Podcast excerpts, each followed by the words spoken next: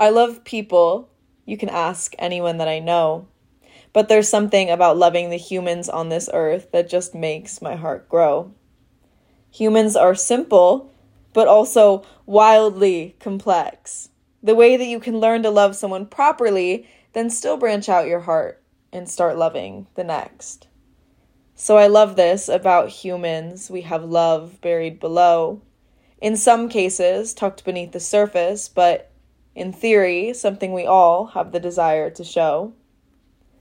For some, love looks like keeping the taco you know that they like less, and for others, it looks like holding you when in your body you feel unrest.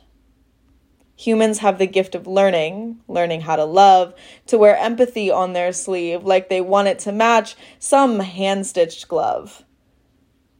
So I challenge you to appreciate the way other humans love. Sometimes it won't look the way you recognize, but it certainly includes the desire to put your needs above.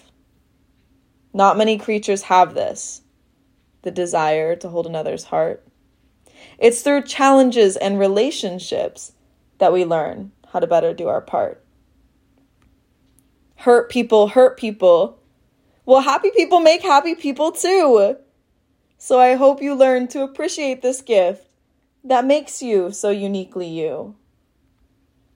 Peel someone's orange, give them the flavor they like more, gift them a handwritten letter that reminds them why their heart shouldn't stay sore. Challenge yourself to love someone in the way they like best.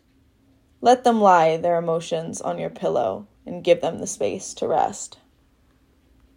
Believe me, I know, with humans, I have so much more to learn. But be willing to love a variety of people and watch your heart start to discern. Try not to withhold love. I mean it, not by any means, because loving people love people. We were not made to be machines. So this is my favorite thing about humans. We've learned how to love each other best. I hope even when you're hurting, you recognize the challenge of giving love will always be your greatest test.